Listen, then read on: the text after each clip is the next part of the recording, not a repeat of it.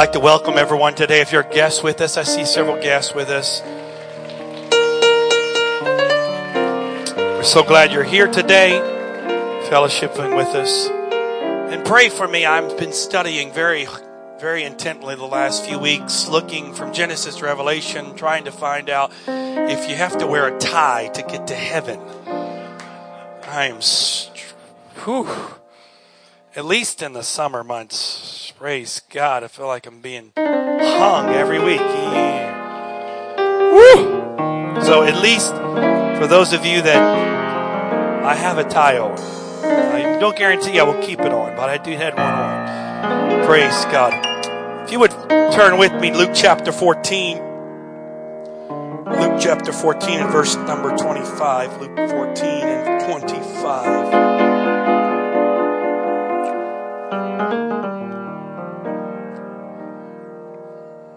And there went a great multitude with him. And he turned and said unto them, If any man come to me and hate not his father and mother and wife and children and brother and sisters, yea, and his own life also, he cannot be my, be my disciple. Let me just stop there for a second. The, the word hate there is not meaning that Jesus is asking you to hate your family.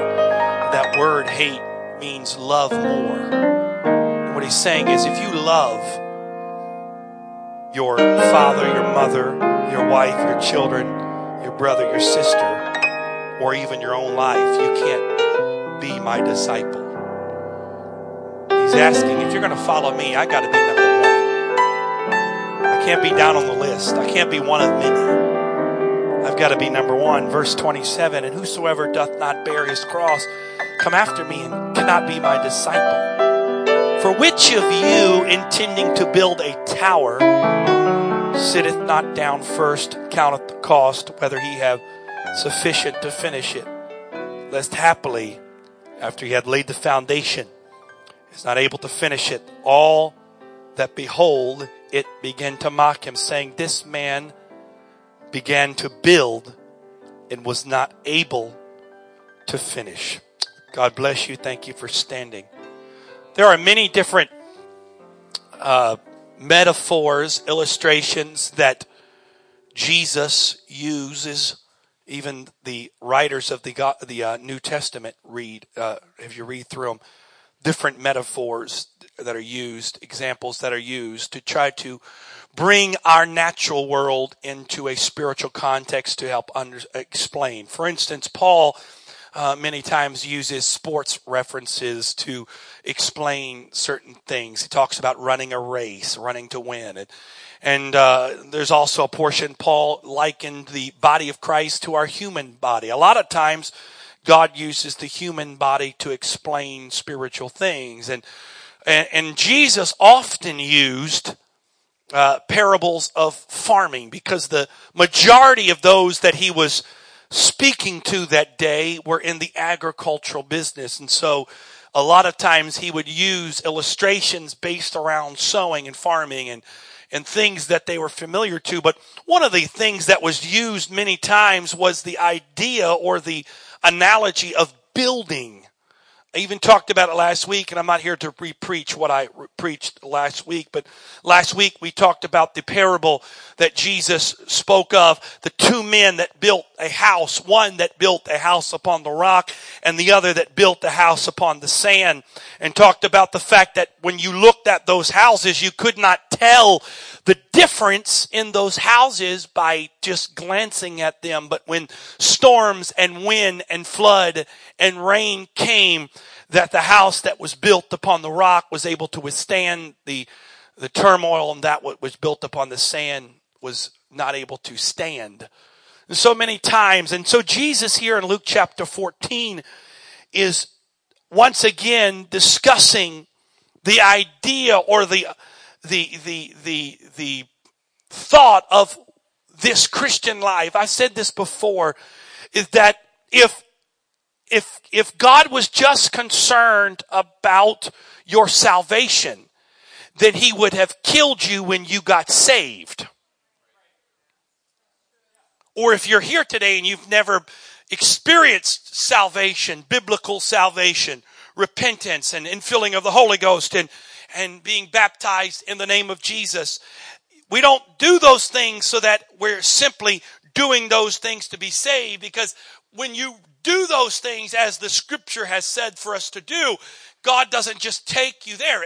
I'll be honest with you, I've said it jokingly, half joking, half serious. For a lot of us, including me, it would have been better if that would have happened. Because the longer I'm here, the more chances I have to mess it up. I know a few of you are spiritual, and the more you are here, the more you get your halo decorated and your wings blinged out. But for the rest of us, we struggle. And so he he speaks of this idea that that when you sit down to start something, make sure you're not starting something without the intent to finish what you've started. Paul said to the Galatians in chapter 3 of Galatians, Paul said this Are you so foolish that beginning something in the spirit, you can end it in the flesh? Because a lot of us intend to start things, but very few of us ever intend or ever be, have the ability or the fortitude or the discipline to follow through with what we start. January 1 comes, all of us start with the idea to change something about our life. We're going to love more, read more, laugh more, enjoy life more, work out more, eat better, whatever it is. And usually in the beginning of that, we start and we understand and we get excited and we think this is going to be great. But by February, March, those dreams have gone out the window. And you have these people that, that come, we, we all come to God. I say all of us. I, will say 99% because there's always an exception. But 99% of us come to God, or you're here today, because you have a need in your life. Maybe it's not some big need. Maybe, maybe your life's not falling apart, but at the core, we all have a need for God because at the core, we're all empty. Most people take a while to acknowledge that they're empty. Some of you didn't realize how empty you were until you found Jesus and you realized how empty your life was before Him. But at the core of all of this is we all come to Jesus because we have a need. If that need is simply the fact is I am lost and I need to be saved.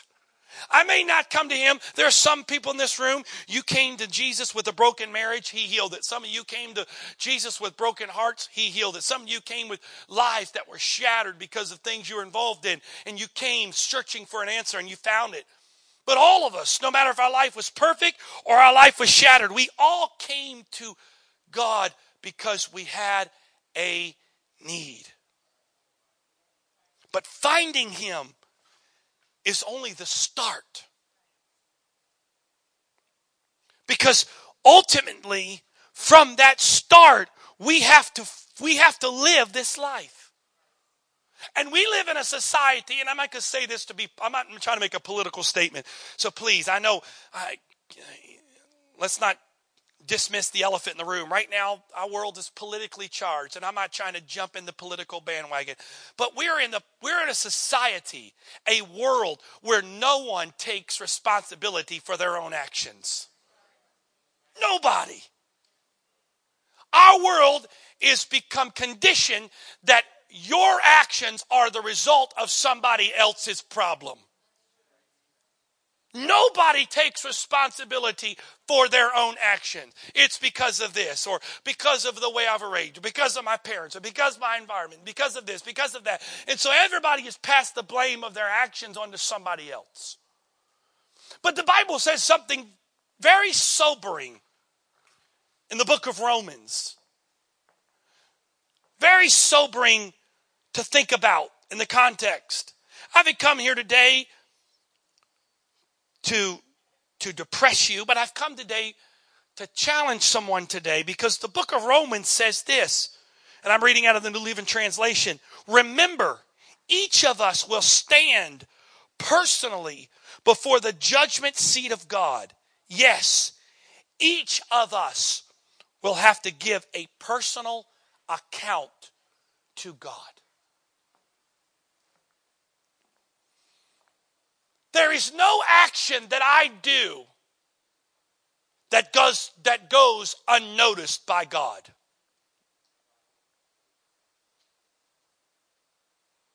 I know it might get heavy in here today, but it's got to get heavy because somebody needs help. There's nothing I do today that goes unnoticed by God. Now let's talk about the positive before we go back for a minute. He understands my framework. Right? He understands my frailty. He understands this stuff right here. This just just ugh. This stuff. This flesh that I have to contain. He said we put this treasure, this great treasure, the treasure of the Spirit of God that is given to us. He puts us, put it, puts it in this earthen vessel, this flawed, marred vessel. And you know what? You can't pray enough. You can't fast enough. You can't read your Bible enough to get rid of this stuff. You can kill it to a degree, but the moment you stop, the moment it, it's strong stuff. Woo. But that's why he went to the cross. Because he didn't go to the cross simply for your salvation of the moment of redemption where you come to him and you realize, you know, Lord, I made mistakes, forgive me. He forgives you, and then that's it. The Bible says in John, if you confess your sins, he is faithful and just to forgive you all sins. And that and that John was not the gospel of John, but the epistle of John. And the epistle of John was not written to the unbeliever, but written to the believer.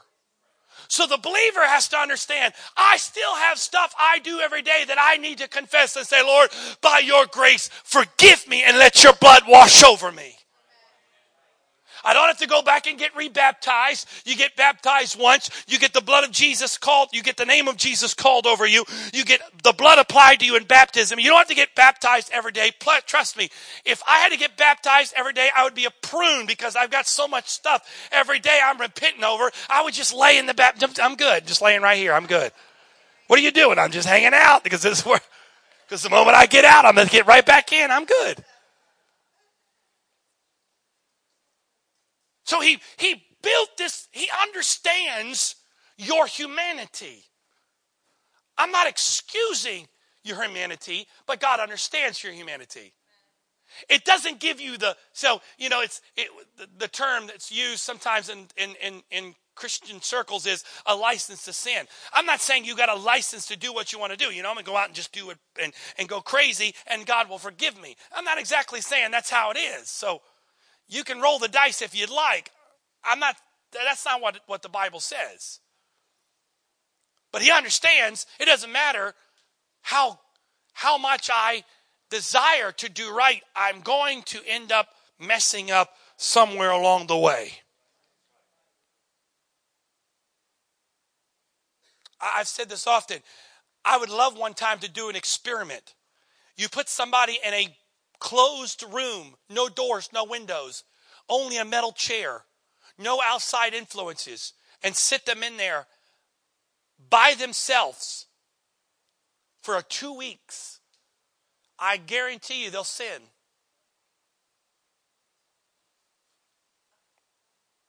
Why? Because it's human nature. It's not just because, well, you know, if I had a better husband, a better wife, better parents, better children, better job, I wouldn't be this. No, no, no, no, no, no, no. You have got to take responsibility for your own actions. And the Bible says to us, which is a very sobering thought today, is that you are going to have to stand before God and give an account for your life.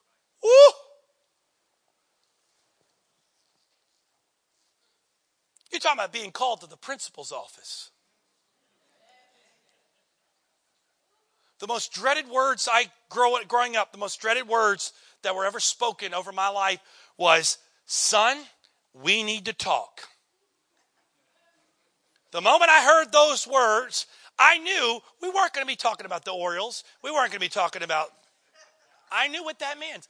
It may say, wasn't son, we need to talk. It's son, I need to talk and you need to listen. And I knew, son, we need to talk. More than likely, it was going to be a correcting session. And I remember as a kid, when I heard those words, I ended up having to go to the dermatologist because I'd break out in hives. I mean, I just, it would just hit me. Because I knew this is not good. But I can't imagine what it's going to be like to stand before God Almighty and all of your insulation stripped away, all of your excuses stripped away all of the things you've surrounded your life in that you've used as a buffer stripped away. And you're now standing there exposed in front of God Himself. And He is going to ask you to give an account for your life.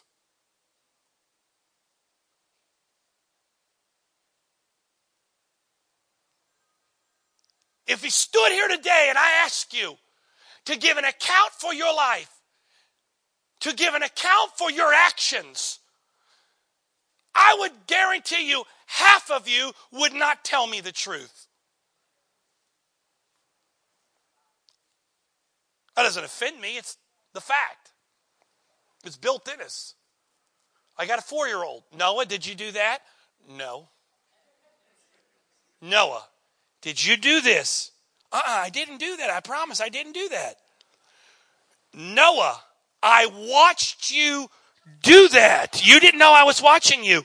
Did you do that? Because I could see you doing it. And you, and I, I, you played, you walked in, you did it, you did this, this, this, this, and he realizes, oops, he's got me. Okay, yeah, I did that. Because you stand before God and you say, give your account for your life, you say, well, you know, Lord, it was, I had a, I, it was tough. My life was tough. You know, I had to work a job and I had bills to pay. And Lord, you know, I needed vacations and my kids needed this. And I had a husband that drove me crazy. My wife was out of her mind. And my parents were just, were this bad people. And my, my boss was a jerk and all this. And, and Lord, you know, you know, cut me some slack. And he goes, Here's where you were, here's what you were doing, here's what you're th- here's what you were thinking. And all of a sudden you realize, ooh, he's got me. Because not only is he going to tell you what you did, he's going to tell you what you were thinking. He's going to tell you because he knows the intent of your heart when you don't even know the intent. Because the Bible says the heart is deceitful and wicked above all things, that you can even deceive yourself. I have looked in the eyes of people, been doing this now for a number of years, been pastoring now for almost 10 years, pastoring adults, pastored young people for five years, been involved in ministry uh, full time for uh, 18 years, and been raised in ministry all my life. I, have watched this happen. I've seen this play over and over again. I've watched somebody, you reach, you talk to them, you reach in their heart, you know what's going on, and they sit there and they flat out don't see it. Because they have convinced themselves that they're okay. They've convinced themselves it was somebody else's problem, it was somebody else's fault. Mother Owens, you've seen people leave the church deceived. And you look in their eyes and you beg them and you say, Listen, this is what's going on. And they just say, No, no, no, no, no, that's not it. You're wrong. So the idea that I can self govern myself.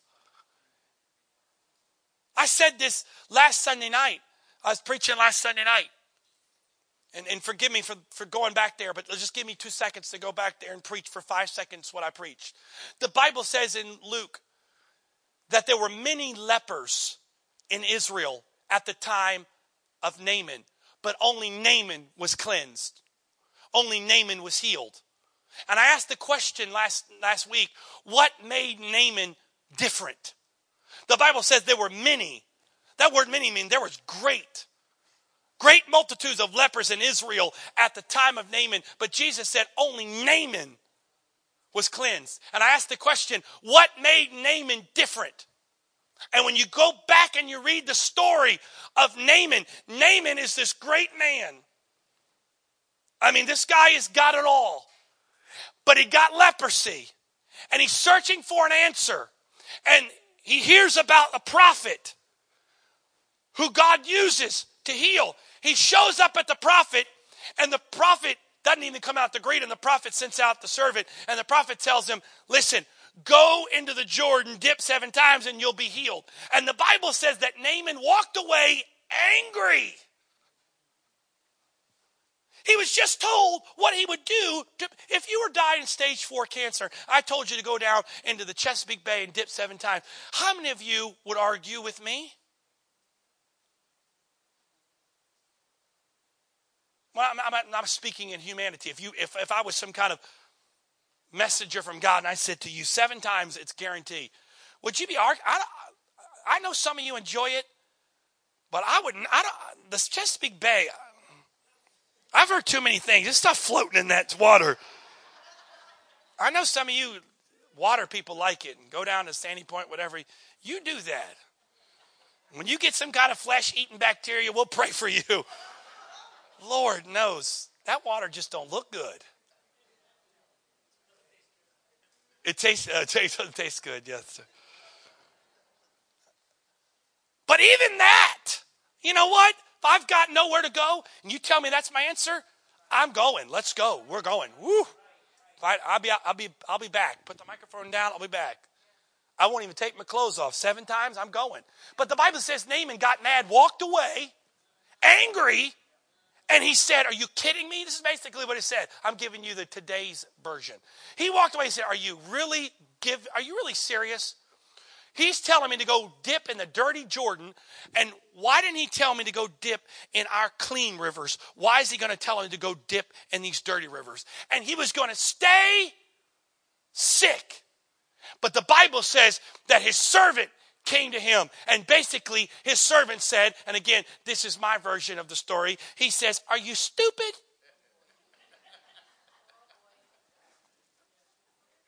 I don't know what the word stupid is in Hebrew. close, close enough. are he said basically, are you stupid? What are you thinking? You're going to stay mad and die and let your will and your oh, stubbornness kill you when all the man told you to do was go down and dip seven times and you'd be healed. And the Bible says, guess what? He goes down, he dipped seven times, he was healed. And I preached about last week, last Sunday night, what made Naaman, Naaman so different. And the thing that made Naaman so different was he had somebody in his life that was willing to tell him the truth. He had somebody in his life that was willing to tell him, you're wrong and you need to change. And if you change, God would do something. And he didn't surround himself with people you want to know where you're going? Anybody want to know your future? Seriously. I'm not saying sound like crystal ball. You want to know your future? See who you're hanging with. Because who you're hanging with is going to determine where you're going. Because whoever's bus you're riding, that's where you're going. You want to see your future? Look at your friends.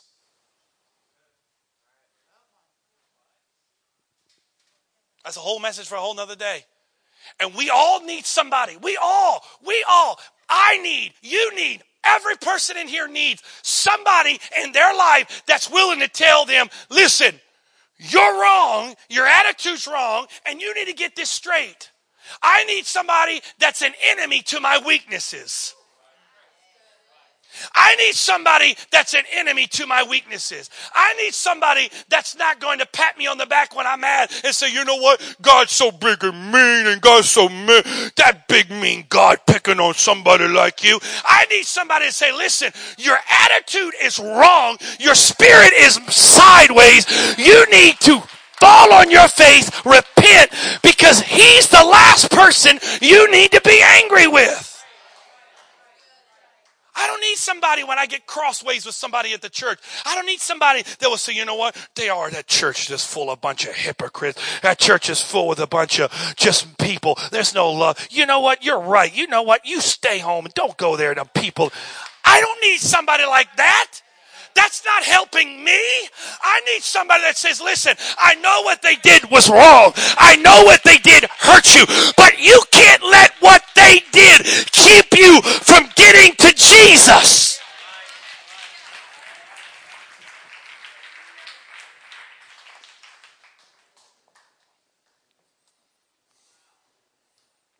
What made Naaman different? Naaman had somebody in his life.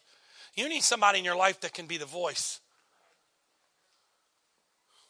Because we can't self govern ourselves. And we're going to stand in judgment. You're going to stand in judgment. I'm going to stand in judgment and have to give an account for my life. And I'm like, this is not biblical. I'm just, it's my take on it, okay?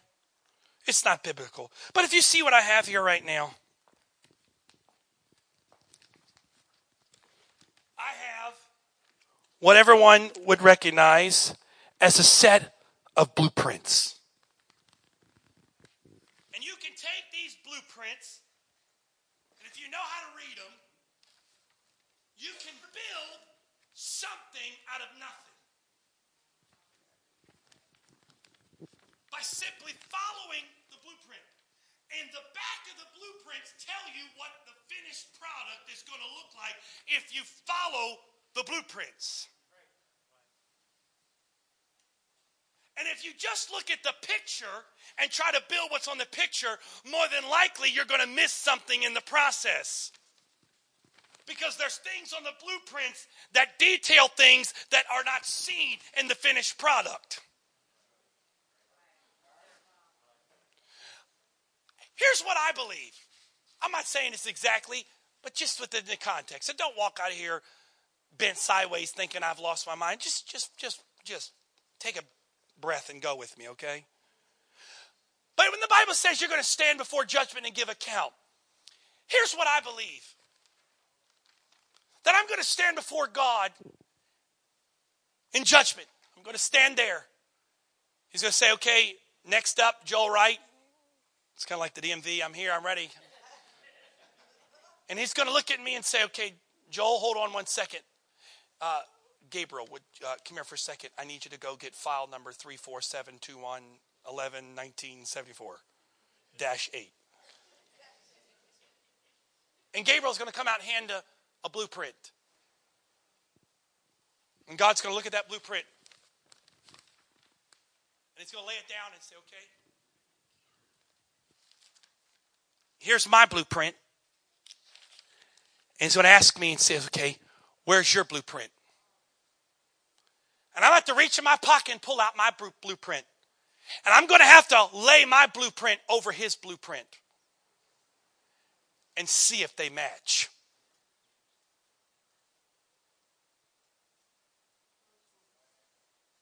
I'm going to have to see if my life matched with what he had for me. Or did I build something different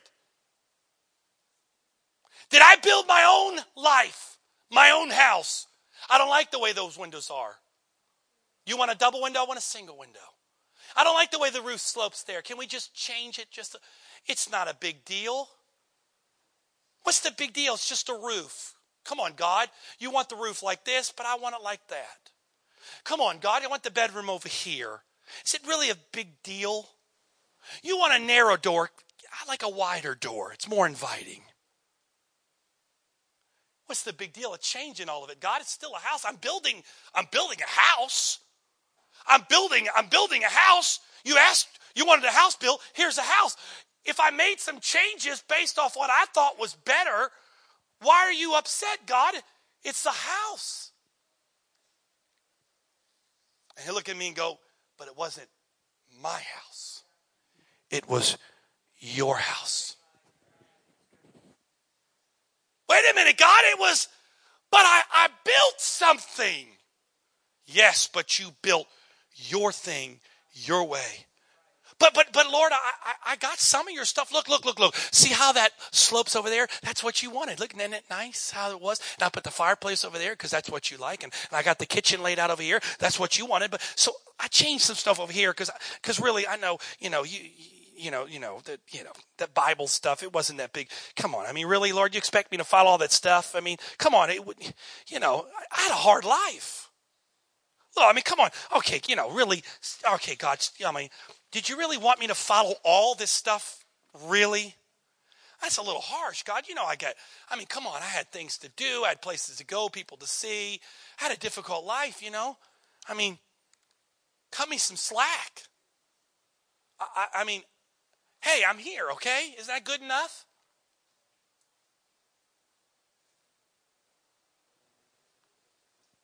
I, I, I built something, so it wasn't perfect. Who's perfect? So it wasn't exactly what you wanted, but I mean, come on. Listen, you know I tried my best. Come on, get me, come on. You know I tried my best. Sure, could I have done better? Yeah, I could have done better, but you know, Lord, you know that person that sat next to me in church all the time? I know they were they were messed up. I wasn't even near what they were. I mean, come on. I mean, Lord, do you know what they did on Friday and Saturday nights? I'm home I'm home just, you know, with my family. They're out there on Friday, Saturday night. They come into church acting like they love Jesus, and I know how they live. Mm-hmm. I know it. So, I mean, come on, you, you, you know, you, you, get them. Leave me alone. I was here. But what you don't know is that person that was doing what you considered the things that disqualified them, the Bible says you have a choice. You can send your sins before you to judgment, or you can bring them with you. And you know what?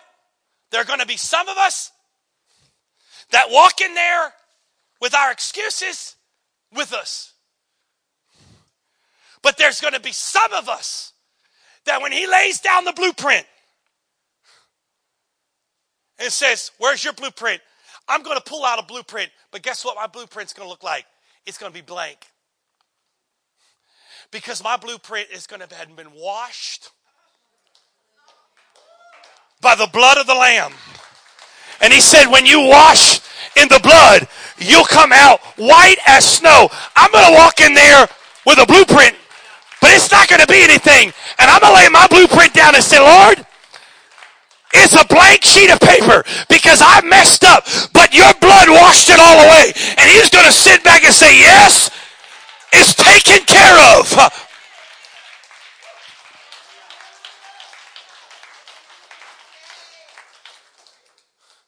Hey, are you going to are you going to take your blueprint with you when you go and take your chances? It's not about mistakes or not mistakes. It's not about saying, you know what? All right, uh, I'm picking on you today because you're up and just, hey, how much did you sin this week? Like on a one to 10? Like a nine? Good. I can, ooh, I can be an eight, at least an eight. Hey, how many cuss words did you say this week? 17? I got 16 at least. I can get at least 16. As long as I'm not the worst sinner in the place, I'll be okay.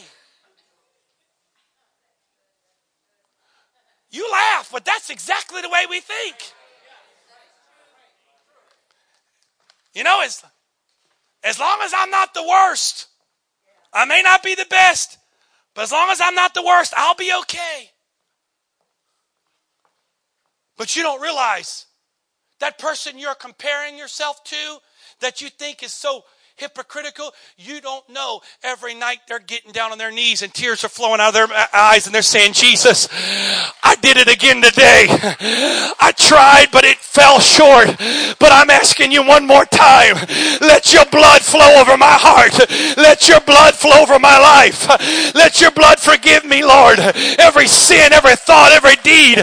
I'm asking you, Lord, forgive me and cleanse me. And they get back up again the next day. And they may need it again the next next day, and they may need it on Tuesday and Wednesday and Thursday and Friday and Saturday, and they may walk in here and they may have had a messed up week, but they can lift their hands and say, Grace, grace, God's grace.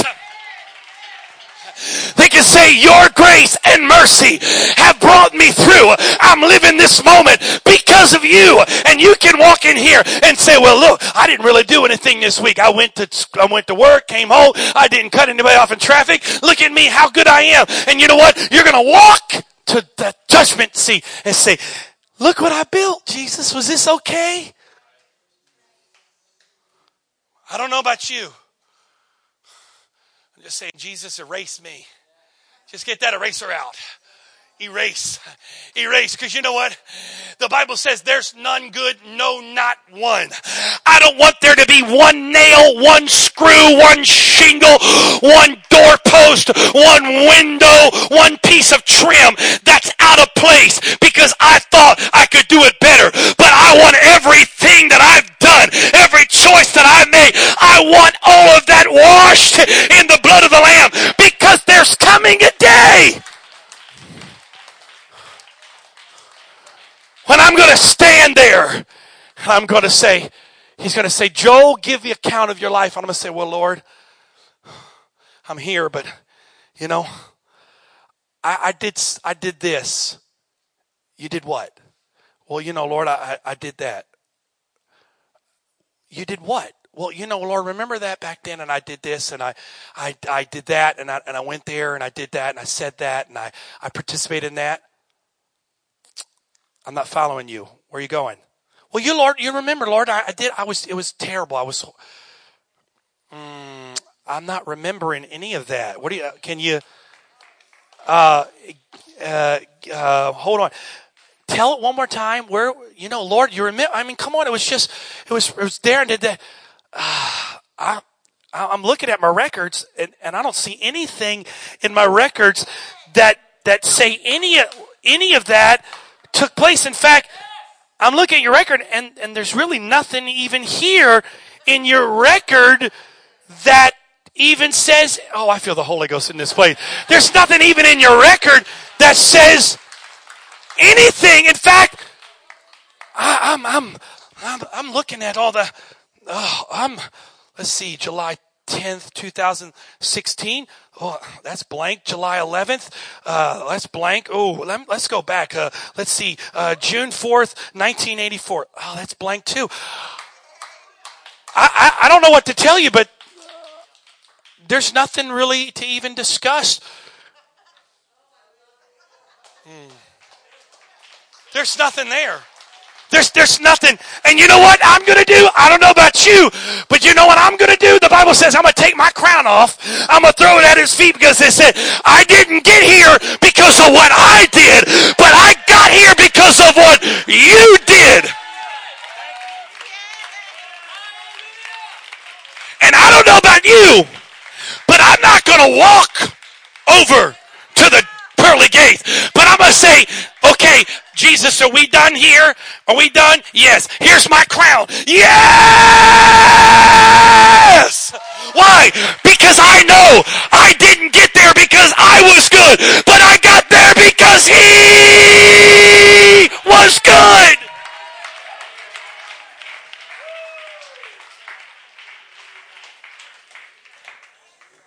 So are you going to go with a blank book or a full book? You stand before and you give an account of your life, what's his book going to say? Is it going to read every line, every thought, every action? Or is it going to be just empty page after empty page after empty page after empty page. You and I choose. And you know what? Guess what? There's nowhere in the Bible, I'm done. There's nowhere in the Bible does it say anything about finding forgiveness at the judgment seat. Well, Lord, I was going to ask you to forgive me, but I didn't have time. I had, I had to go there, and then I wasn't there. But, oh, Lord, forgive me now. Forgive me, forgive me, forgive me. I, knew, I know you can forgive me, forgive me. There's not one place in the Bible we find, Brother John, you're a scholar. There's nowhere in the Bible we find forgiveness at the judgment seat. As the tree falls, so shall it rise. The time to get forgiven is not there. Oh, I'm sure the greatest prayer meetings that will ever take place will be at the judgment seat. I'm telling you, you want to hear some people praying. Woo! You want to hear some scripture quoting. But that's not the time. You know when the time? Right now. Now. That's why the Bible says today is the day of salvation. Well, you know what? Listen, look, I, I just want to, I, I got to get one more week of living my life out of the way, and then next week I'm going to, I'll, I'll do it. You know what? It's like you can never start a diet on, a, on, a, on, a, on any other day but Monday. I'm going to start eating better next Monday, and it's Tuesday. So I got six more days to eat whatever you want. But you know Monday's coming. It doesn't matter. If it's Monday at 5 o'clock in the afternoon, I can't start today. I got to start next Monday. Because if you don't start a diet when you get up on Monday morning, it doesn't count. So we put this up. You know, we get it. I got it. I got. I, I, I got it. No. Are you going to ask for forgiveness then, or ask forgiveness now? Because the Bible says, if you confess your sins now, He'll hear you. But when you confess your sins then,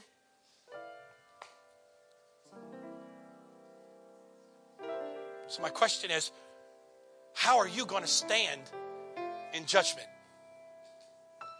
With an empty book or a full book? Notice, I'm not asking for you to be a perfect person. I'm not saying, are you going to be a good person from now on? Are you going to be cross all your T's and dot all your I's? Are you going to be a good little Christian? That's not what this is about. The fact of the matter is, how are you going to live your life? Are you going to live your life doing your own way? And just hopefully by the end, you can say a little prayer and sneak in there. I know this is not something to joke about, but every day we as Americans get up, folks. We walk out of our door. We're taking our life in our own hand. Hello.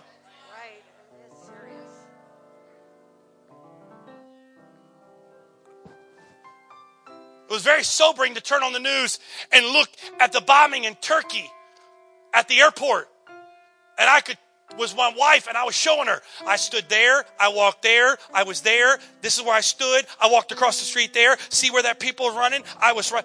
I'd been in the airport four times and I stood at the exact spot where all those people were getting shot and killed and blown up. And I told my wife, You see that bridge? I stood there.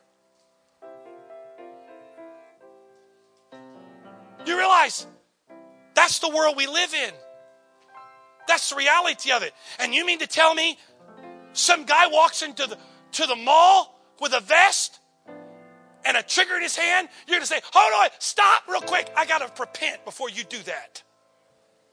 I'm not trying to make light of it. I'm trying to talk about the reality. You think you're going to get it all out then? Don't pull the trigger yet. I got to repent. Now, Lord, I did this. Forgive me, forgive me, forgive me. Okay, go ahead. You really think that's the way it's going to be? Guy's driving down the road, Ritchie Highway, minding his own business, on his way to work. 7:15 in the morning, going right past the church. Right as he goes up the hill, guess what? Tree falls out of nowhere. Right on top of his car. I don't know if he lived or died. We know if he lived or died. He's, He's lived. They had to fly him to shock trauma. Driving down the road, didn't do anything wrong. Tree, wham. Are you going to tell the tree, stop? I got to repent. Don't fall on me. I got to repent. Are you going to take every opportunity you have? Whether it's right now, whether it's tomorrow, whatever it is, every opportunity, and say, God, forgive me, cleanse me, Cleanse wash me. You say, what if I what if I mess up tomorrow? Do it again tomorrow, but don't put off tomorrow's Yes. forgiveness. Waiting now. Can we bow our heads right where you are? Somebody in this room needs to talk to Jesus today. Hallelujah. I'm not asking you to promise him anything. Don't sit there and pray. Say, God, I promise I'm going to do better. I, no, no, no, no. That's not what this is about. It's not promising about change of behavior. It's the acknowledgement that you can never be good enough.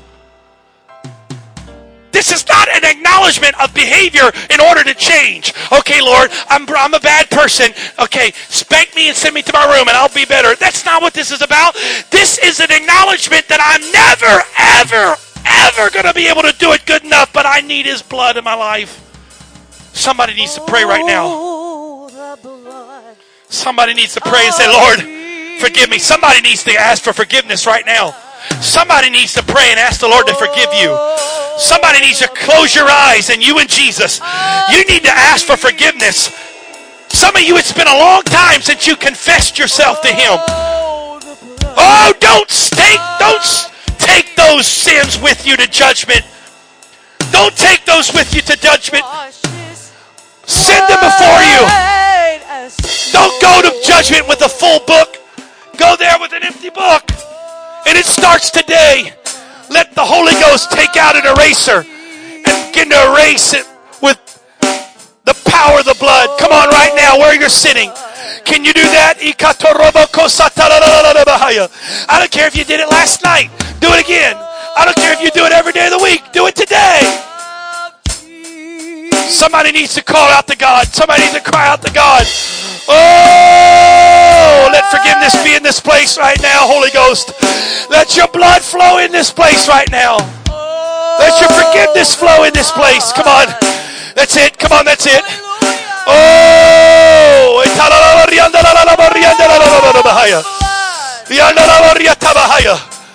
Come on, it doesn't make you a bad person. It doesn't make you somebody somehow wrong. All have sinned. It just makes you human. That's why his blood was shed. Because of your humanity, for your frailty. And he's given you the opportunity to seek forgiveness. Can you do that right now? Come on, somebody needs to pray. Not just a two second token prayer, but somebody needs to pray. Say, Lord, forgive me. Forgive me. Wash me. Cleanse me. Come on. Maybe you even need to say something specific today. Maybe you even need to say specifically, Lord, oh, forgive me for you fill in the blank.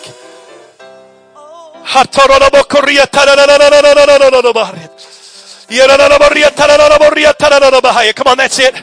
Come on, that's it. Come on. If you're not praying for yourself, I'm asking you to reach over pray for somebody. If you're not praying for yourself, reach over pray for somebody. Come on. God's trying to do something in this place right now.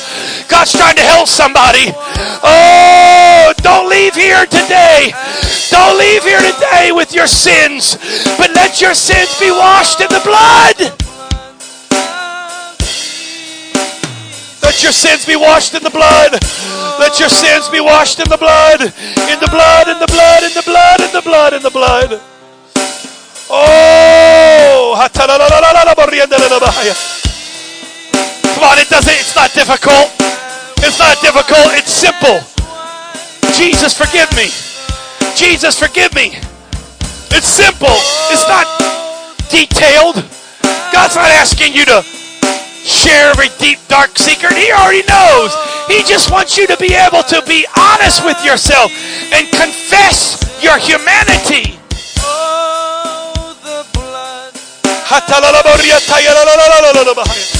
Will it washes